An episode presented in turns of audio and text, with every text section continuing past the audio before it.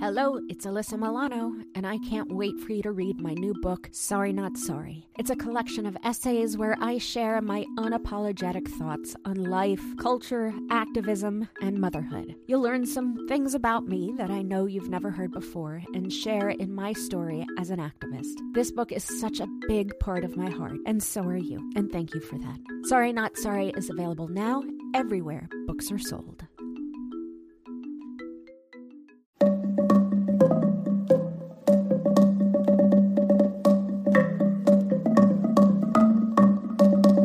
Hi, I'm Alyssa Milano, and this is Sorry Not Sorry.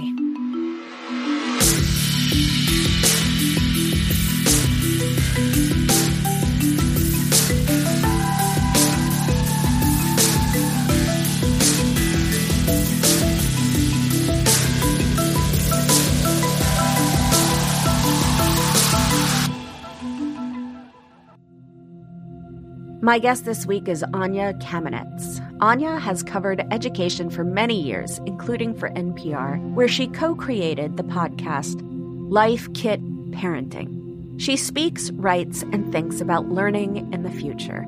Her new book, The Stolen Year How COVID Changed Children's Lives and Where We Go Now, is now available. With over one in five children in the U.S. living in a food insecure household, school provided meals play a critical role for many students across the nation. There's certainly going to be adverse childhood experiences that come out of that because of the stress on families. The mental health toll was, was really, really staggering for kids. The reality of prolonged school shutdowns as a precautionary measure could be crippling. 22 million students rely on free or reduced price school lunches. For many, it's their only hot meal of the day. Data is emerging on the devastating impact that learning loss has had on underserved communities, and understanding that data means understanding the humans behind it.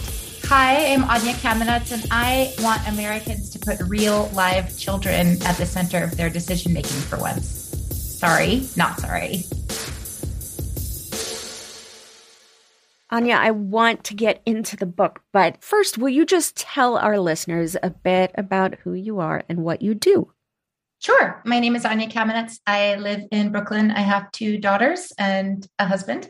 And I have been a journalist and an author. I recently left my job at NPR to focus on kind of generational justice, is how I'm thinking about it. But it's a lot to do with climate, as well as the issues in the stolen year, which have to do with children and how we make decisions for their futures. Just take me back to what inspired you to write The Stolen Year. Yeah. So when the pandemic started, when schools shut down in March 2020, I was here. I was working from home in this office, which is six by eight feet in Brooklyn. And my two girls were home from preschool and from school. And because I was an education reporter, I really had a front row seat to what was happening. But more than that, I knew what was going to happen because I had been a reporter when Katrina hit my hometown. And I saw that schools were closed for a few months in the city of New Orleans. Kids were mostly out of school only for a few weeks, but the reverberations of that lasted for years. So right away, I was like, this is going to be a really big deal. Shutting down schools, even if it's only for the spring, is going to be a really big deal. And you mentioned you said you had a front row seat. What were you seeing in that front row that led you down the path to think this is going to be something? I mean, starting with the basics, in February 2020, in fact, I was reporting a really fun story on kind of the future of school food. I was immersed in all these statistics about the school food program. It's the second largest federal food program, serves 30 million kids, gives out 8 billion meals a year breakfast, lunch, dinner, and summer meals. And you knew in big cities because the mayor of Los Angeles, the mayor of New York City was saying, we don't know if we can close schools because we don't know if kids are going to get something to eat if we close the schools. So that was right away. And right away, I was talking to food service lunch ladies, we call them, and they had turned into frontline workers and they were giving out paper bags in, in parking lots and they weren't able to get to everybody.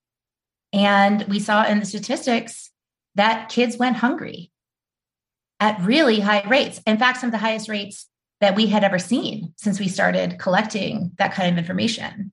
So that was April 2020. in the United States, schools have become basically the access point for so many social services for kids food, medicine, therapies, just overall social support. Can you just walk me through how that came to be? Like, what is the history of that? Yeah, I'm so glad that you asked that. Basically, you start to realize that public education is just a massive anomaly because we don't have these other things that other rich countries have. We don't have paid family leave. We don't have a real childcare system and we don't have housing and we don't have income support for families. For many families, school just isn't a place for education. It's a way to avoid hunger. And with the new digital learning school year quickly approaching, many parents want to ensure their children don't go without the school provided meals they rely on. From the earliest colonial times, and it would really be like the very first law was passed by Massachusetts. It was called the Old Deluder Satan Law. Basically, like to fight Satan, every town must take up a collection, hire a schoolmaster, and we're all going to pay in common and we're going to create this thing. That was very much a northern colony idea. The slaveholding colonies had a very different take on education. It was much more likely to be private. And obviously, for enslaved people, they were banned from learning to read.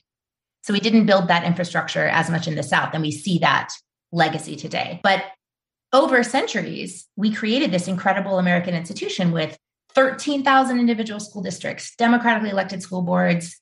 People are paying taxes and they're creating these warm, well lighted rooms where most of our children are able to access services of all kinds until one day it all shut down. In the intro to your book, you start telling the stories of people at the very start of the pandemic where they have their, like, oh shit, this is real moment. Did you have a moment like that? Yeah, definitely. I think that, you know, I sent my daughters to a Purim party. So it was like two or three days earlier. And I was like, oh, this is weird. Should we go to this party? Should we not go to this party? And then I was good because I was a reporter, other parents in my daughter's school were like, oh, we hear that there's a teacher sick with COVID. You have to break this news. And I was getting all these calls and texts. And then the mayor basically finally, now he announced it very late over a weekend that school was going to close. But I had already decided, oh, my kids are not going to school on Monday. That was really it. And I was like, oh, it's like if you were a hurricane reporter and then all of a sudden the hurricane's in your house. You think about, again, as we discussed, all of those programs, those social programs, those access points for so many people for food and medicine and all of that. My thought is like, how does that as a parent weigh into that moment of saying, you know what, I'm not sending my kids to school on Monday? I think for me, at least, I kept my kids home immediately, but I understand like that I had a certain amount of privilege to be able to do that. And a lot of parents just don't. So, what happens when kids suddenly don't have that access and parents can't make decisions based on what's best for their health, but has to make decisions based on necessity? I'll tell you two stories, Alyssa. One of them is Heather, is the name that she chose, a woman that I met in St. Louis, and she has eight children. And just take that in for a sec. She's lived in her car. She's lived in substandard housing. When I met her, she was living in very substandard housing. And she had to go to work. The relief money came, but it came, it took a while. And she had a low wage job in a homeless shelter, which was an in person job. And so she was going to work. And so she would lock the door on her kids when she went to work if she couldn't find someone to watch them. And one day in May, her seven year old got out. He and some older friends broke into a building that, according to Heather, was a trap house, like being used for drug dealing. And a man came out and shot him in the leg. And this little boy, thank God he recovered. But now Heather didn't know what to do. She didn't have childcare. Still, they called obviously social services. And by the way, the newspaper story on this calls the seven year old boy a burglary suspect. So the social worker comes, they lecture her, they don't have any help for her. So she loses her job. Now she's out of a job. And the kid still doesn't have childcare or therapy. Some parents are now preparing to physically go back to work, but plans are still up in the air about camp and schools. And with limited childcare options, what is a parent to do?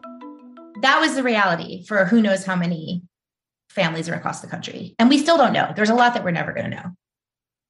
And then what do you think or what do you know will be the long term effects? You mentioned before what happened in New Orleans after Hurricane Katrina when schools closed. Are there effects? And what did that effect have on the kids there? And what long term problems did we see? And do you see us having those same types of problems from COVID? So I want to be really intentional about how we talk about this because we never want to label any kind of kid or group of kids as being doomed or scarred irreparably. Like we believe in kids and their potential and their future, and they can be helped. Kids can get past this, but we have to recognize what happened. So if we take Katrina as an example, it took two years for kids who were out of school for only several weeks to get back up to their same level of what where you would have expected them to be. So that learning potential. And we can see this now across the country. Kids lost they missed learning. They missed many many weeks of learning. And honestly those gaps continued into the 2020-21 school year and into this school year in many cases because of absenteeism because of quarantine rules. We haven't even had a recovery year yet. So that there's a need for extra learning time for dosages of tutoring and that kind of thing. Then there's a mental health impact which is cross class it doesn't matter how privileged you were there were kids who were suffering in all kinds of situations there's a national recognition i think that we're in literally a children's mental health emergency and we have to mention too that there was a mass orphaning and bereavement that took place because our death toll was just so high there are almost 200000 children that lost a parent or a close caregiver to COVID itself. Say that again. There are at least 200,000 children who lost a parent or a close caregiver to COVID itself.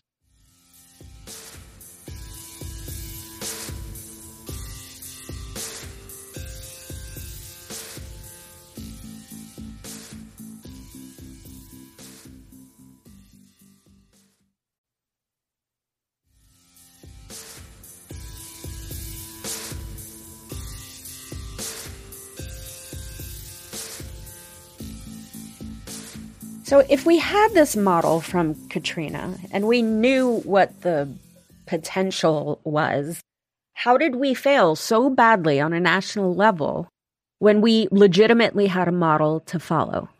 That question cuts really deep for me. And that is why the book goes into history, because I believe that this holds up a mirror to America and America's true values. Obviously, we're in the middle of this conversation about Roe versus Wade and what does it actually mean to be pro life, right? And actually pro baby. But there's very deep reasons why we don't have these structures of care in America. And a lot of it has to do with how architects of our public policy are so concerned with upholding husbands as wage earners that there's always been a reluctance to give any kind of help to women on their own because the fear has always been, and this has been very explicit in the 19th century and in the 20th century. If we give money to women who are raising children on their own, we will undermine the dictate that women find a man to support them and that they live in an economic unit with a man. And that's it's really as simple as that.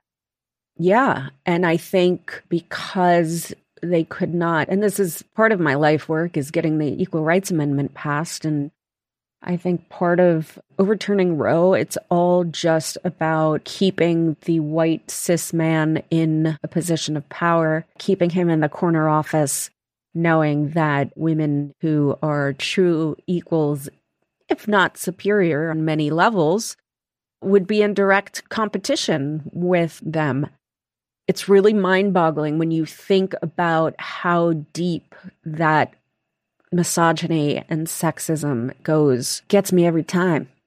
Oh, totally. There's also parts in here where I am looking back at sort of the feminism that I was raised with. I graduated college in, in 2002, but there's some turning points. and there's some sticky points. So, for example, in the early 1970s, Walter Mondale, Senator Mondale, brought to Congress a comprehensive child care bill. American Families Plan will provide access to quality, affordable child care President Biden's American Families Plan aims to ensure low and middle income families with children up to the age of five don't pay more than 7% of their income on childcare. But we've actually done this successfully before during World War II. When so many men were off overseas and they were fighting, and the, the nation needed women to go into the workforce, children needed someplace to go. There, we really needed the support of of a universal childcare system. So in 1943, Congress passed the Lanham Act, the country's first and as of now, only national child care program. It's going to be national child care. And the National Organization for Women, you mentioned the ERA, right? So the National Organization for Women was just getting off the ground, gaining chapters, gaining force. And they were divided. And ultimately, one historian says, half hearted in their advocacy for childcare. And the reason was that they didn't want to come right out of the gate and say, we're mommies and our job is to get our kids taken care of. Feminism at that moment was searching for a reason for being that wasn't fully identifying women and mothers. And so it becomes such a complicated issue because it's like, do you want childcare? Do you want wages for housework? Do you want a pension program for women? Is it about expanding welfare? Or do women just want to get to their own corner offices and ultimately hire a bunch of nannies and buy their way out of the conundrum? Yep, all of it. Why can't it be all of it? This is not a linear thing. Like it could be one thing for one woman and something else for another woman. And the fucked up part is they're taking away those choices we have to support choice for all women. The question is, how do we build the biggest tent and how do we create a feminism that really works for women that have to work and women that don't want to work and women that want to dominate economically? We need to have that system that enables all of the choices. But what I'm trying to point out is in our political history, the constituents have been divided against themselves rather than everybody pushing for these things together. We need to push for all of it many of the kids who were hurt the most during this COVID time were already in precarious economic situations before the pandemic. And then the pandemic happened. So, what effect did the pandemic have on them and their families? And I also want to mention that there is an element that I think we can't deny that this generation of youth and young people and kids already had it hard because of the gun violence issue that plagues our country and the trauma that we place upon our young when we force them to do lockdown drills and where their reality is that they can kiss their mom and dad goodbye in the morning and then go to a school which might potentially be shut up. So I think that all of this is layered on top of each other. And so, what effect did the pandemic have on an already struggling generation and their families? I would add climate change to that and also racial injustice. It was very fascinating to see the George Floyd protests break out. And for teenagers that I was talking to at that moment in the pandemic, it was like they left their houses for the first time to this global uprising. And so many of the marches were led by multiracial groups of teenagers in towns all over America. So they're not just passive victims, they are so active and they're so inspiring in reacting to all of these challenges. I mean, so here's the fascinating thing about when you talk about poor families in the pandemic, there were these inconsistent waves and ebbs and flows of federal support and help. So Families went hungry, as I mentioned. 17.5% of parents told the Census Bureau in April 2020 that their own children were not getting enough to eat. And then we kicked in. We kicked in with the CARES money, with pandemic food, extra food support. And by the end of that year, child poverty had gone down. And Joe Biden came in with a child tax credit, cash money to parents, not a new idea, an idea that every other wealthy country does. You give cash to parents, and all of a sudden, child poverty goes down. So, child poverty went down. And then what did we do? We let that tax credit expire.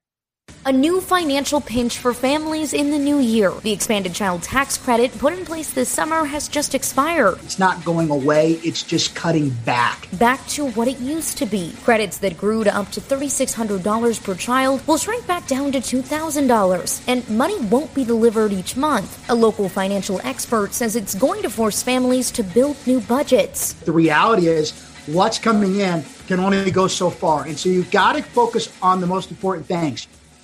And then what happened?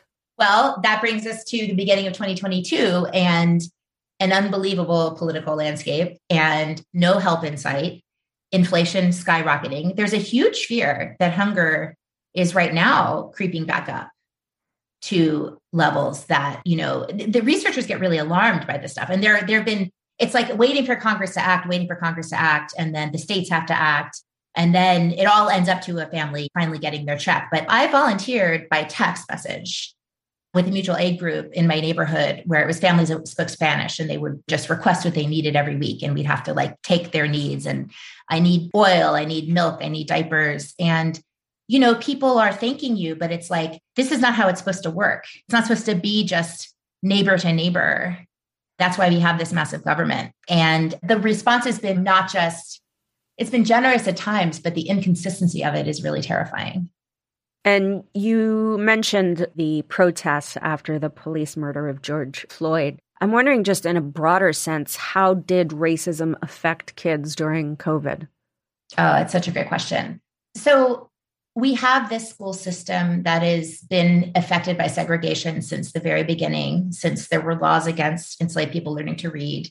And we have this centuries long fight for inclusion that has led to persistent inequities in access to opportunities. And the way that that intersected with the pandemic was one of the mothers I feature in the book. She also worked as a teacher's aide in DC public schools. And she was like very frank. She's like, I can't put my kids back in that building. I can't work in that building when I used to have pre K, there would be mice running over the children when they napped on their mats. And now you're going to tell me that you created safety protocols that I can trust with the pandemic? So the lack of trust kept students of color home longer because their schools were dilapidated and they didn't have trust with their leadership. And so those kids didn't get as much school. They missed more school because of the legacy of racism. And also, for those that were asked to learn online, if you don't have high speed broadband, it's very difficult to learn online. And that's a civil rights issue right there.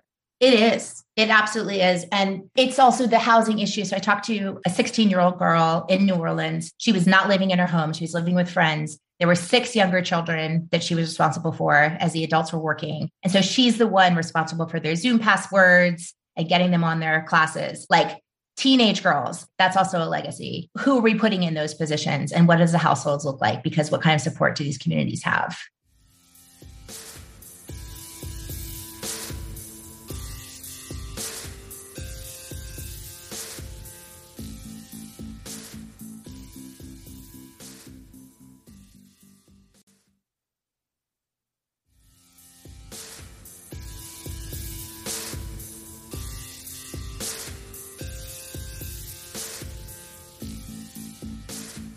I want to talk a little bit about the politicization of COVID and the vaccines and how that has impacted kids. It's been a very difficult environment for anybody who's trying to make sense of this rapidly changing pandemic and the emerging science, and for people in the media. And I'm not complaining, obviously, but like being targeted, coming down on a different side of an issue from what people think you are, think you should be that's incredibly toxic. And the polarization, it's very clear in the statistics that the more Trump voters were in a school district, the more likely that school district was to open. Not disease rates, not vaccination rates, and not safety precautions. It was polarization, politics. And so that led to this really confusing situation because we're not following the science. And when people follow the science, they're being shouted down and everything is going to politics. And where we could have had, where other countries had clear, centralized messaging and data collection that built trust in the protocols. We didn't have any of that. We didn't have anything that was centralized. We didn't have anything that was clear. Everything was politicized. And so, whether or not you have masks on in your community, all of a sudden became something that people were brawling over, literally. People were physically attacking school personnel over mask mandates. I really just worry that kids saw so much of the disinformation surrounding vaccines and that history of vaccines, quote unquote, being dangerous. And I just worry that in their formative years, they're seeing this. And I don't know, do you think that there will be lasting impacts because of the intentional spread of disinformation? We've already seen a downturn in children getting their basic shots and that was partly from pandemic access problems, but it's also because of the massive weaponization of misinformation and have to call out the internet platforms that make money off of the traffic when people get insane about these kinds of things. So that's already happened. Kids have missed shots. We went to her two year checkup and she got her flu shot and everything that she needed. But officials at the Tennessee Department of Health report thousands of families across the state didn't do the same. Professor of pediatrics at Vanderbilt Children's Hospital, Dr. Joseph Gigante, says that means kids missed out on recommended vaccines. They're our best tool to help fight disease and prevent children from getting sick and keep them healthy. They've probably gotten sick when they didn't have to get sick, not just from COVID, from lots of things.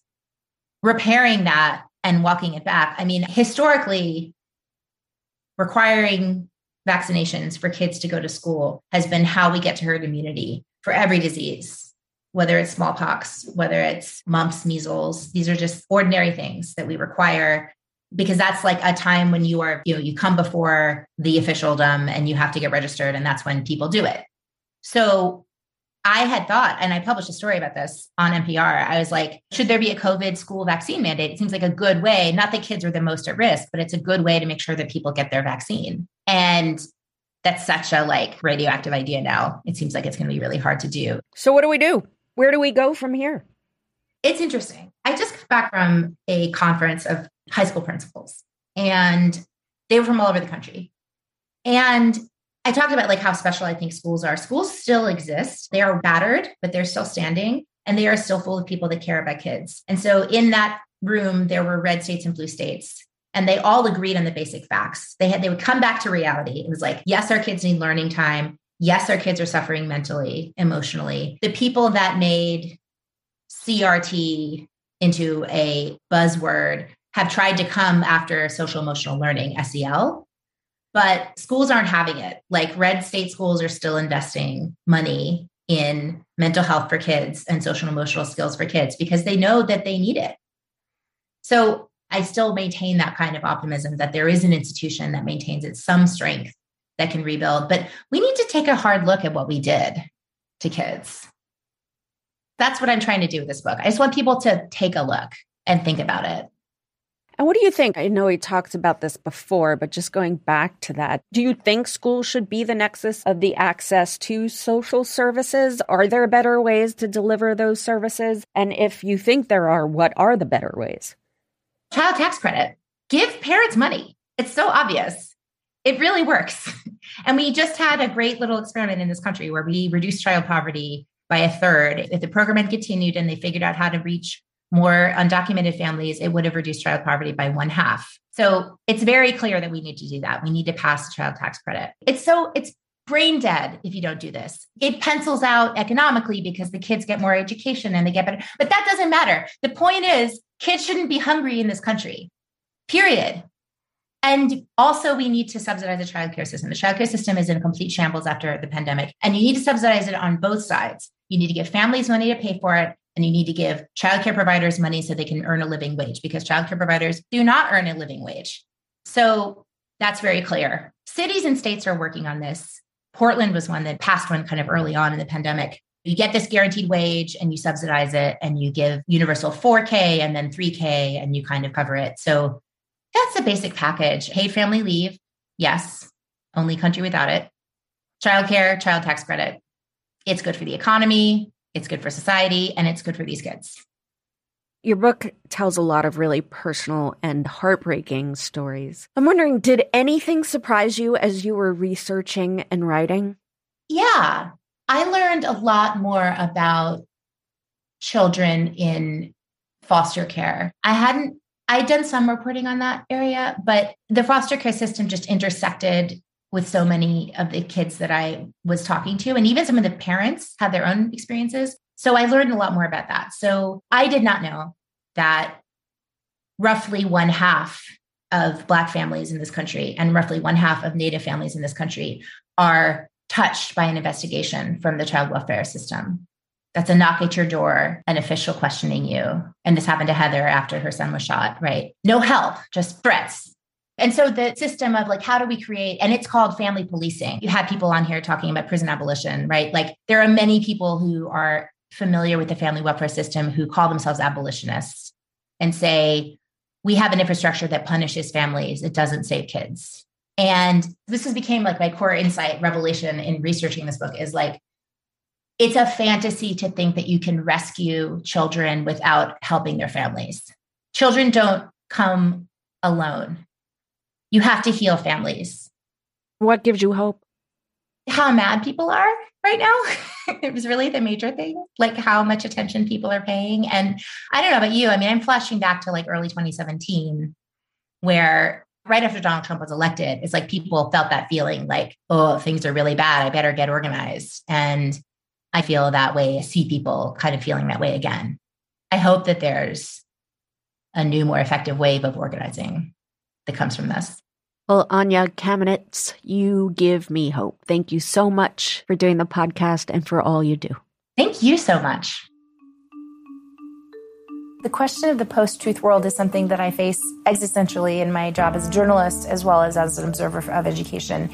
I think that there hasn't been a time since the Middle Ages where there was such a pitched battle between the forces of rationality and the forces of ignorance and superstition. The university originally arose during that time as a place where people could study the known texts, but within that, develop their critical faculties and uh, elaborate and innovate new knowledge. And so I think there's nothing less demanding of us today in our educational institutions than a reinvention of that medieval um, light where we can say, how can we create and innovate new sources of knowledge? How can we arm and equip people to um, to do battle against the forces of ignorance and uh, and sustain those rational humanistic values that really have persisted uh, for centuries?